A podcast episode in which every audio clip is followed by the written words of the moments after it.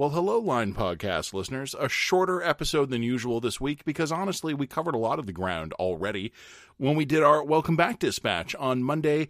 In the latest episode of the Lines Experimental Podcast, uh, myself and Jen Gerson, we talk a little bit about the tension between Alberta and Ottawa, why we're never going to be able to fix the big problems if we don't start figuring out how to fix the little ones and just some of the other big federal stories that came up this week, including, of course, the interesting revelations in Bill Morneau's uh, new book, which we meant to talk about on the last dispatch, but we just ran out of room. So, that and more in this, the latest episode of the Lines Experimental Podcast. A podcast so hastily convened uh, that we didn't even talk about what we wanted to talk about.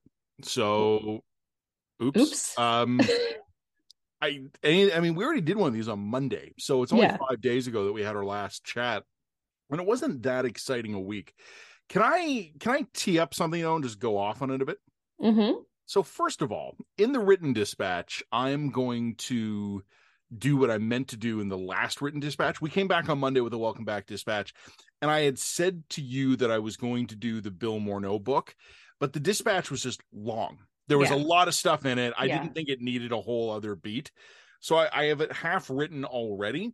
And I'm just gonna put that into um, the the next dispatch because it's still fresh enough. Like the point I'm making is evergreen. But there's another federal story that popped up this week that I think is really, really interesting. And it, it, was just a quirk of timing. So the city of Toronto this week came out with its annual uh, city budget. And as you noted on your last visit to Toronto in, in the summer, when you actually stayed here for a bit visiting with family, city's a dump. Like it's the the roads. I don't think I said. I don't think I said dump. I just said uh, uh gradually and incrementally deteriorating. Noticeably, noticeably from like ten years ago when I lived there previously. City's a dump. Okay. The roads are in terrible shape. The trash bins are not getting emptied, or yeah. like the bathrooms don't work. The fountains don't work. Basic shit's falling apart. Yeah, and I think I might have mentioned this to you. I had um, a relative who grew up not only in Toronto but grew up in my neighborhood. So like mm. an apples to apples comparison. Mm-hmm. She, she, married an American and lives in the states now. But in the summer, she was here for a visit, and she was like, "Matt, what the fuck happened to the roads?" Like because like this is the neighborhood she rode her bike in that she learned to drive in. And it was kind of for me, it was a kick in the ass moment of, yeah, like what what did happen to the roads? City of Toronto comes out with its budget this week partially due to COVID, but mostly due to underinvestment. Right now, we have a nine and a half billion dollar shortfall for state of good repair initiatives. Mm-hmm. Like the amount of money, I'm not talking about stuff that like between where we are today and what the budget should be. We're already nine and a half billion bucks behind. And with the new budget uh, being out, the forecast out is a decade. And instead of making progress on that, we're actually falling further behind. By hmm. 20 by 2032, it's going to be an 18.8 billion dollar state of good repair uh, shortfall. I want to just be clear for the viewers and the listeners here. What does state of good repair mean? It doesn't mean building a single new thing. It doesn't mean adding a bridge or building a new transit line. It means how much money would it cost to, to fix the stuff you already have. So mm-hmm. when you have state of good repair problems, that's that means water mains will crack, subways will collapse. The roads will be so terrible. Your cousin visiting from portland will be like what the fuck happened? Like this is what state of good repair uh, means. I wrote a column for tvo where i just teed off on this because it pisses me off. I hate this kind of stuff. State of good repair is a, is a special kind of neglect as far as i'm concerned because mm-hmm. it's not even failing to plan for the future. It's failing to put your toys away like it's it's mm. failing to load the dishwasher. Like stuff like this makes me mad.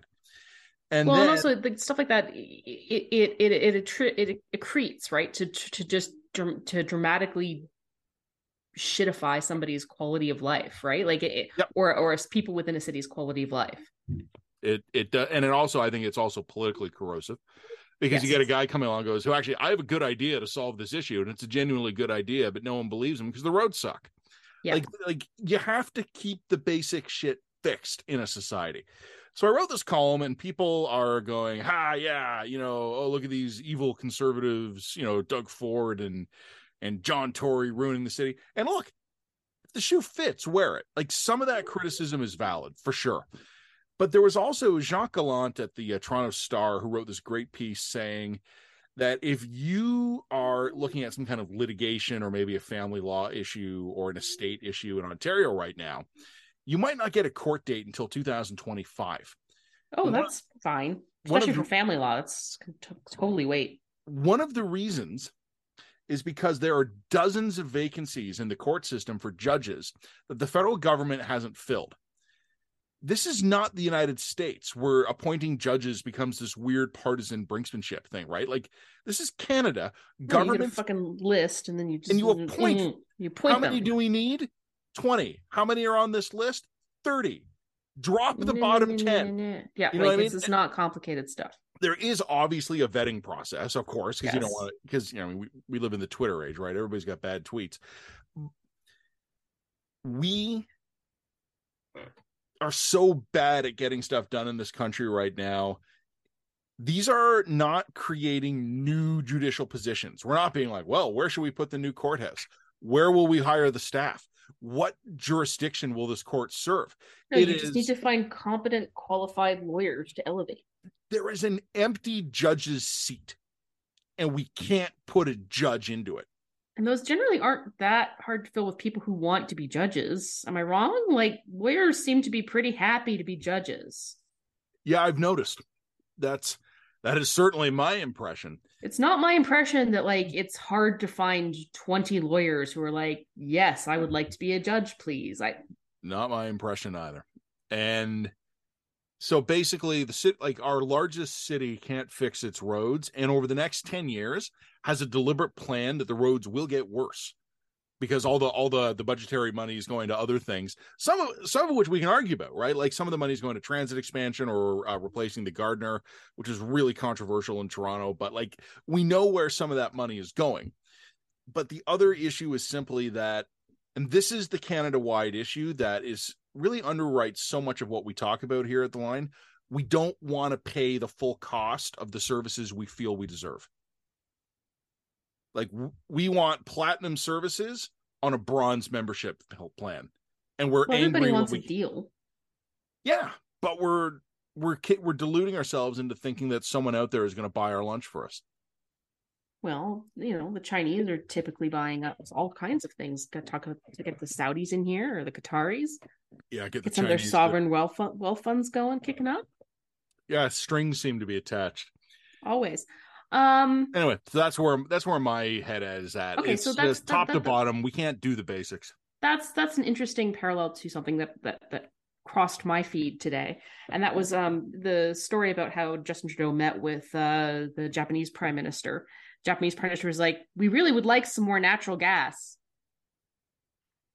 Trudeau's like, "Yes, we understand that." Mm-hmm. Yeah, mm-hmm. yeah. Mm-hmm. which which absolutely parallels the the conversation that Trudeau had with uh, the the German counselor when he came to visit. We would so, also love natural gas. That's right. Yes, that's that's correct. I acknowledge yeah. that you would like natural that. gas. However, we are in an environment where the world is trying to decarbonize. I remember about a year ago, after uh, when the invasion of Ukraine was just starting, and the Europeans were kind of going, "Whoops, we should not have been totally energy dependent on uh, the Russians." I I did a series of articles for TVO basically about like Ontario's energy supply, and Ontario is relatively uh, blessed. A lot of hydroelectric assets, nuclear, a lot of, and a lot of nuclear. So we're not particularly vulnerable to uh, to fossil fuels like we are to some extent because we have natural gas for electricity generation sure. and home heating so it's not like we're not totally off fossil fuels but relatively speaking we're in a pretty good place and i i just asked some energy sector export uh, experts like what would it take to get canada exporting more the answer is not hard build pipelines that go to export terminals that you also have to build so build the terminals build the pipelines to them ships come put the gas on boom off they go what's the likelihood of building them Eh. Are you talking about the natural gas? Yeah, LNG. Yeah, yeah. So, so LNG gas. is a little bit tricky because you have to liquefy it. So like there is a there's a slight the terminal. Yeah, there's a slight yeah, but there is a slight technical. It's not quite as easy as crude oils, but like yes, essentially. So yeah, no. So this this whole got me um, it got me thinking, and I actually have pitched a piece to the Times. So we'll see if they take it, and if they don't, I might write it for the Line or for the Globe. We'll see. But um, which Times? New York Times. Yeah, the big. Times. I haven't heard back yet, so we'll see. But anyway, um, I was like, we're never going to supply the world with more significantly more natural gas but we don't have it. But because we don't we don't build anything here. Like like that is that is mind-bogglingly beyond what we have the capacity to do. The idea that we could build a liquefied natural gas terminal in like what 18, 18 to 24 months in this in this country in a time of crisis is laughable. It's risible. There's just no planet in which we are would get the the buy-in, the collective buy-in that would be required to build a pipeline and a liquefied natural gas terminal. Even if it we just, got it, we would find ourselves unable to build it. Yeah, well, okay. So there's the technical. Could we act? Do we have the, the resources to the, the the the manpower to build it? No. Could we get the political buy-in across multiple provinces to to to to get it done on an expedited schedule? No. Um, and that's it. That's game over. Like if you want to talk about liquefied natural gas plant in in in Canada, you need to be talking about a 15 to 20 year time frame. We can't build anything. The most successful pipeline that we have, the most successful pipeline expansion that we can point to in the last, I would say, 15 years is TMX. And TMX was so dysfunctional that Kinder Morgan had to openly say we can't support the, the continuing to own this pipeline because it's so politically dysfunctional such to such an extent that the federal government had to buy it yeah. in hopes of eventually selling it off preferably to some kind of um, first nations consortium which they still haven't managed to do. Uh, that's and that's and that's our success story. It gets worse from there. So I, like, i'm remembering I, um I, uh, Kevin Milligan a few months ago wrote a really good piece for us where yes, he basically said piece. that we were being too negative because there were a bunch of projects underway in British Columbia. projects in British Columbia. Them, in British Columbia, yeah, and none of them have been built yet. Well, and also, but I mean, also, but like I, I don't have I don't doubt the ability of any individual province within its own jurisdiction to go, sure. we need this, we're going to build this. But right. as soon as you're getting multiple levels as soon as you get multiple levels of government, but even in British Columbia, you get the Site C situation. That was an absolute clusterfuck with lots of lots of people, including First Nations people, opposing it. BC is also especially complicated because you have a whole bunch of unceded treaty land that hasn't been dealt with. So anybody that can claim that they have ancestral rights to this land can gain standing on any kind of major infrastructure project. I mean, like like Kitimat, I think is the one big LNG terminal that that is still on the books. It's, I mean, I need to check on what the timelines are on that for that. But look, we're not talking 18 to 24 months. This is getting built here, and then you add on that the federal no um, no um, no tankers and pipe no tankers bans. So anything that's politically sensitive can't um, be shipped by a tanker off of a huge chunk of the of the BC coast, and that's just energy. You know, let's talk about infrastructure you know, I think somebody in one of our comments said something to the effect of when I when I made this point in the previous comment about how we don't build anything before they were like, well, you know, we we built the Confederation Bridge, and that might not have been a big thing to you, but for for people in PEI, I mean, that was a big deal. It was one of the it was one of the crucial promises of PEI entering Confederation in the first place. And I'm like, yes, you're completely right. The Confederation Bridge was a true engineering marvel that opened in 1997. I was in elementary school. That was the last one. Well, the the other I the other that, snarky response could be, "We promised them a confederation, and we needed until 1997 to actually build the thing." All right, we, so, we like, delivered on that promise. We delivered on the promise a hundred years later. And I mean, and I mean, you, you you just look at this, and it, like it's it's at every level. It's military procurement. How many years did it take us to get F thirty fives at that whole debacle, and then pistols? I mean, we've we've read about this before. Like pistols are not a complicated technology. It took us like 20 years to get our shit together. A country that cannot acquire pistols for its increasingly weakened military is not expediting a natural gas plant because the world's in crisis. It's just not going to happen. We're just not that functional as a country. We we can't do it. We're we're too politically dysfunctional. I'm not going to rant about guns again, but there was an interesting during uh, all all the the gun uh, columns. It was I think it was Brian Lilley uh, who wrote a column uh, for the Sun where he basically noted that the liberals have been talking about the rifle buyback for years, but we still don't actually have a plan or a budget or a vendor or a service provider or logistics plan. So some of this but the, the, major logistical thing that we've gotten done in the last seven years under trudeau's era has been a legalization of cannabis. And that only got done as efficiently as it was because it was offloaded onto the provinces. Mm-hmm. yeah no I, I mean the um and some of the provinces totally warped it and some of the provinces did really well. Like i don't know what to like we're not we're not functional as a confederation anymore and i don't think have been for a really long time. So the idea that we could do a big national project in order to deal to deal with an international crisis on a short time frame particularly as it pertains to energy or natural gas it, it's like it's a fantasy. I just i just giggle when i think about this. It's not possible in this front country to do that. One so anyway this is this is what got me ranting. And then of course the second thing that happened this week that was sort of a, a follow on the just transition stuff I wrote about for the the the Line's Dispatch on Monday was that you had Trudeau basically trashing Alberta and saying like you have this recalcitrant uh, uh, tr- tr- Alberta posse that doesn't believe in climate change, blah blah blah blah. So many people in Alberta are pissed off about that because bluntly, we we do have a climate change policy. you know, we we we we are doing carbon capture. We are doing all kinds of interesting technological stuff in order to bring down uh, emissions uh, issues. You know like like you can debate that like whether or not it's effective or not or but whether or not it's the right policy approach. But alberta doesn't have no climate change policy. It just it's not true right? So you know trudeau in this reuters interview just throwing fire bombs at alberta. I mean i understand why he's doing it. He's doing it for purely political reasons but it's just it's just it's a lie. It's just not true. So i don't know. I'm just going to sum all that up into one kind of blurb. I think I was reading um, from a few months ago. Uh, I think I sent it to you at the time. Paul Wells uh, had a great essay where he talked about the transformation uh, that the liberals had gone through. Um, he pegged it around 2018. Mm-hmm. It's it, it's a vague date, or they went from a government that wanted to get stuff done to a government that wanted to be seen opposing dark forces. Yeah, I think that's right. Yeah, and and I, I think there are dark forces. It's kind of like we were talking about when we were talking about misinformation in, in the Monday Dispatch. We don't deny the problem. We just think that given the choice to like do deliberate smart things to address the problem or cash in on the Instagram clout for saying things about the problem, they might go that route. And mm-hmm it i was just reading the uh, again this paul wells essay um, which I'll, i guess we can link to where once you decide your purpose is being on the right side of history, nothing else matters.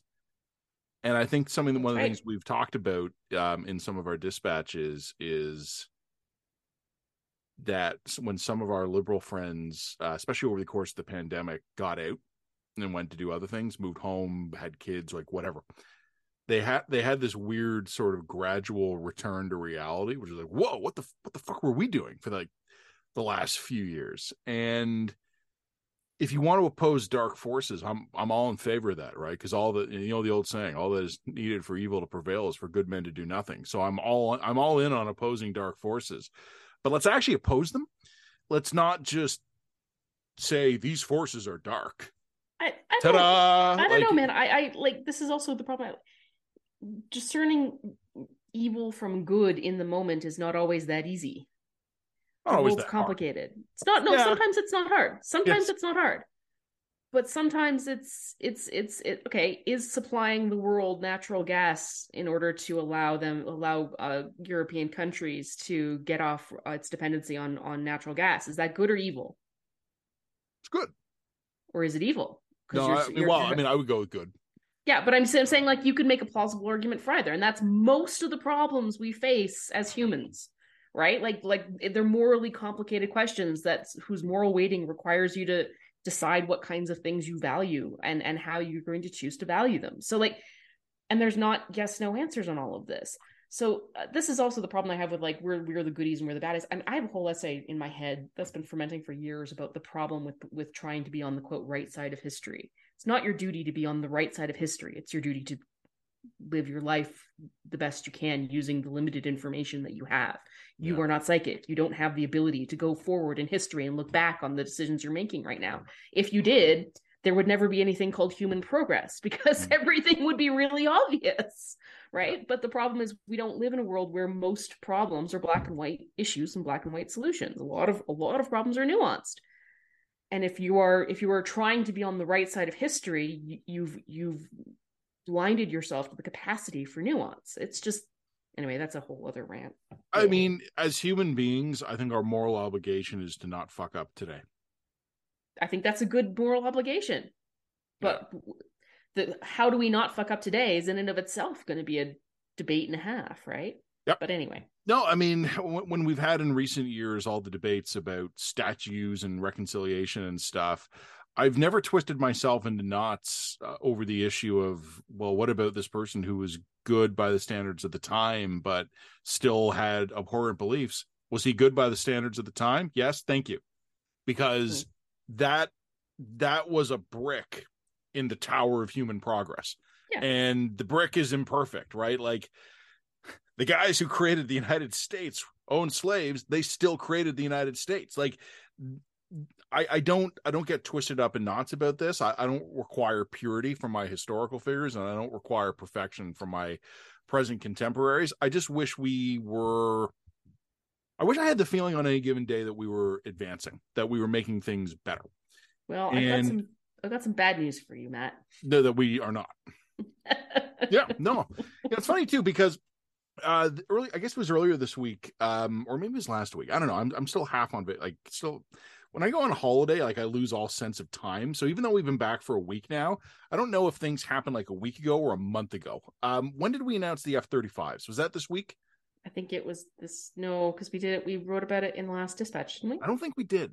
No so it must have been this week. Okay so if it was this week uh, a buddy of mine was saying to me yeah, he says, I know we need jets. Like, he's like, I get it. Like, I, I, really do. I'm not one of these guys like, oh, we don't need an Air Force. But he said to me, I'm not convinced we need the F 35s for the threats of today. I said, okay, but here's the problem. We're this country has a military procurement cycle from like need becoming obvious to completed program can be 30 years. Yeah. I said, I need you to tell me what our strategic situation is going to be in 2050. Yep.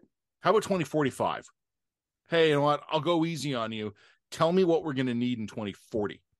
If we had a procurement system for military stuff, but I think for a lot of other stuff that was nimble enough to work on like a two to three year timeline, we would be able to plan in the medium term and we could probably be more efficient. We can go, hey, sure. this is the stuff we're realistically going to need over the next five years. Yeah, so and we probably wouldn't have uh, F thirty fives on the medium term list. Maybe not. Maybe not. But the problem is, if we're going to pistols, yes, pist- pistols are important. if, but if we're going to basically buy planes once in the next 10 years that will then be in service for 30 or 40 years you have to load up on every possible capability today 100%. you yeah. need to buy the most advanced plane you can in 2023 because you're not going to get them until 2027 and you're going to be using them until 2050.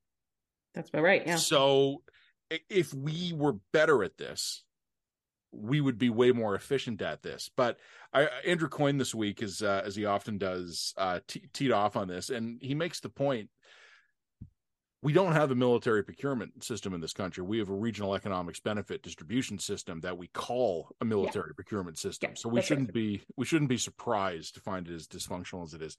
Maybe that's a little blurb uh, I can do as well. So I can do Morneau, I can do F thirty fives, I can do state of good repair and judges. You want to do Alberta? Um, I, honestly, Alberta. I, I want to get into the fact that we don't build things. Yeah, and then maybe I can do the intro. this in advance. I think we're actually coming up with this is actually going to be pretty strong. I mean, the other the other topic that I have just sort of loosely on my list here would be just the the the, the shift that's slowly occurring around the conversations on immigration policy, which is really interesting because no, no at no time in my life has it been normalized or in the discourse to really challenge increased immigration like the, the and frankly nor should it be because we're not we're not having enough kids to be able to justify not bringing in more people. Um, but you know, the, with the targets going up, uh, there seems to be for the first time really uh, more of a okay, but wait a minute, where are we going to house these people? Where like how are we actually going to support the you know population? Blah blah blah blah blah. So anyway, that I think is potentially interesting, but maybe something to put a pin in because I don't think that issue is going to go away. Uh, Rahim Mohamed, um, an, uh, an, occasional contributor here at the line, uh, has written some good pieces for us about the demographic problems Canada has and yeah. how our demographic problems are increasingly going to become political problems. And yes.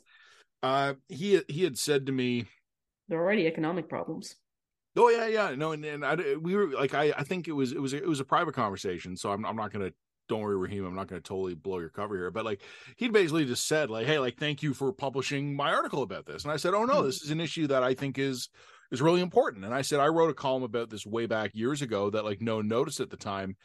And I went back and I found it, and it was in 2017 where I said, if we don't start fixing the failures in our immigration system, Canadians will turn against immigration and I wasn't writing about housing. I was writing about uh Rocks was it Roxy Road or Roxham Road? Roxham Road, yeah. Yeah. And I was writing about that. I'm like, if we don't fix this, this is like the crack.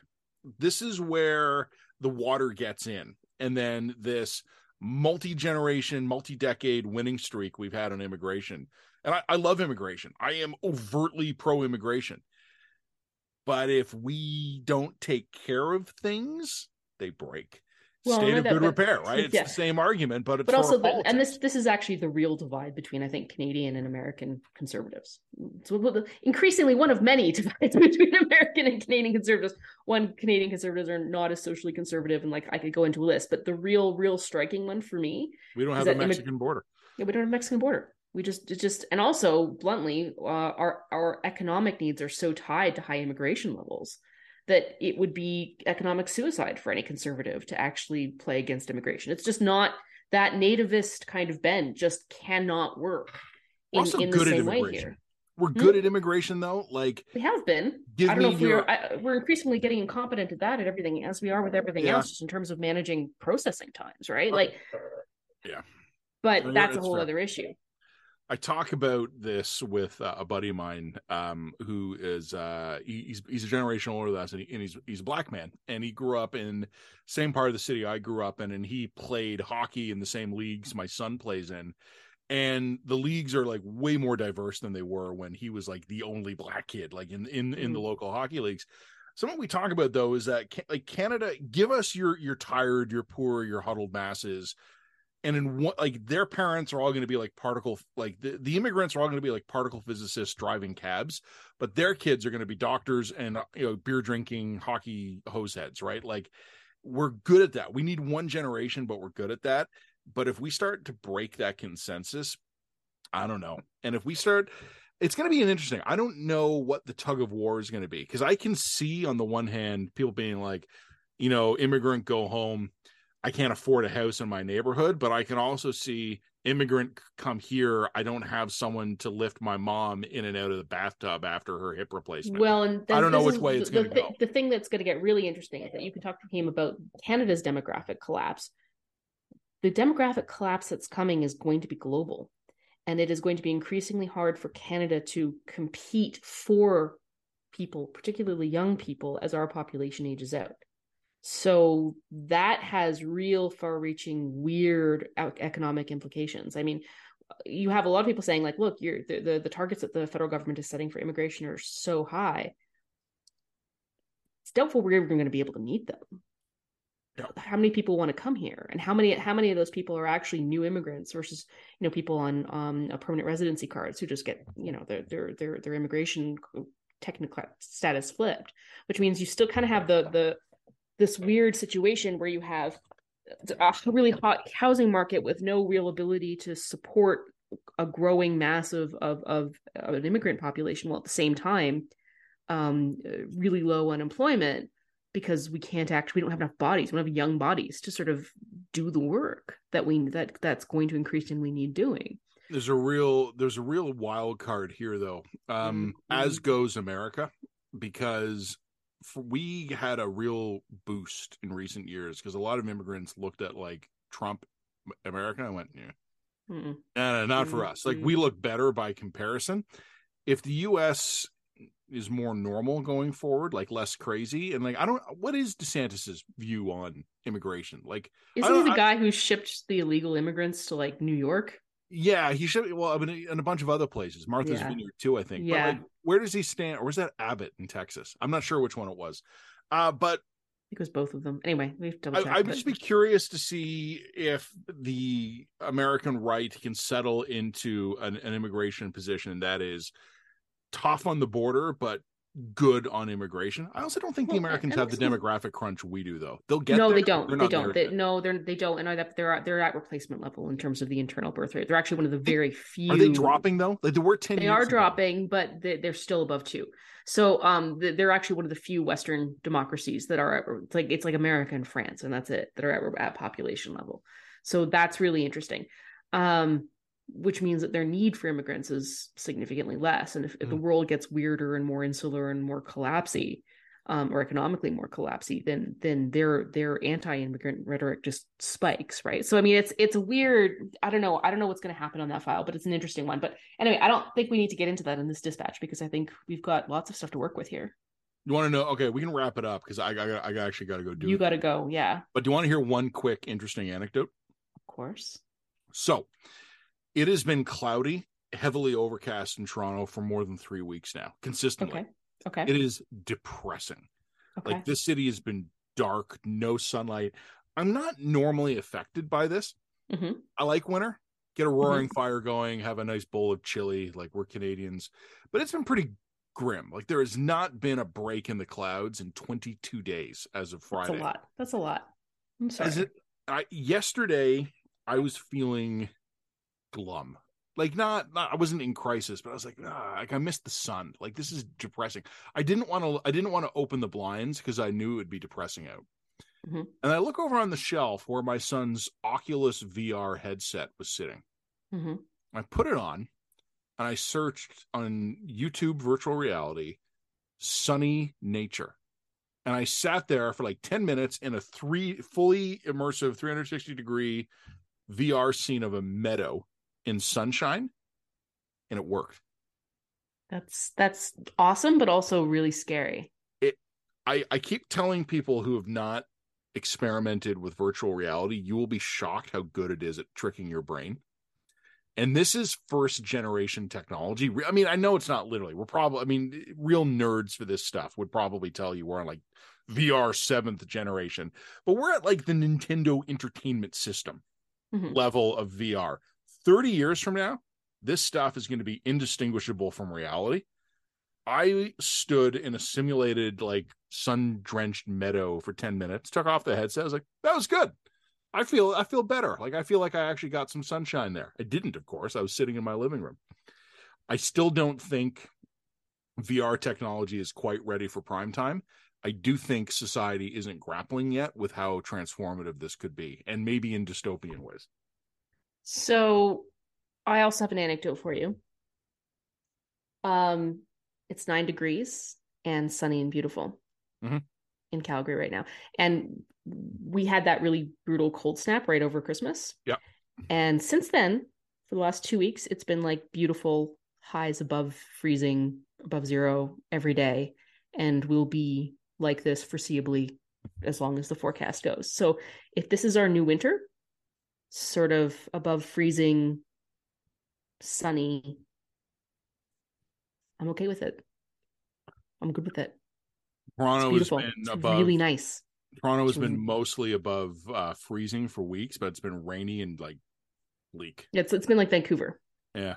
Yeah, no, it's, it's like we've got we've got the best of the Calgary sun, but without the terrible temperature. Oh, it's been, it's been really glorious. Like it's been the most beautiful January if it's still looking that way, well, actually, no, I should. I mean, the weather forecast says we're actually gonna get some real sunshine, so I'm gonna go stand in a parking lot tomorrow, just like with my arms out, being like, "Ah, oh, sunlight." But it's been pretty depressing, so I'm looking forward to a break in the weather. I'm I'm gonna go for a really nice walk in the park. Well, you do that. All right, so I'll get this out as usual, Friday evening ish, and then we'll Friday do a written dispatch for the weekend. Okay, sounds great. Anything? Anything else? No, so I'm doing Trudeau in Alberta. I'm doing Japan and how we don't build things, and then I'll do the intro. Yeah, and then I can do uh, Morneau. I can do uh, a state of good repair, and that other thing that I don't remember anymore. So I'll just listen to this and be reminded. Okay. Um. I'll if I'll do the intro, I'll I'll handle it last then. So. Okay. Perfect. Well, thanks everybody. That was very efficient for us. Have a good day. Well, like I said, a shorter episode than normal, but we hope you enjoyed it all the same. For Jen Gerson, it's Matt Gurney. This has been the latest episode of the Line's Experimental Podcast.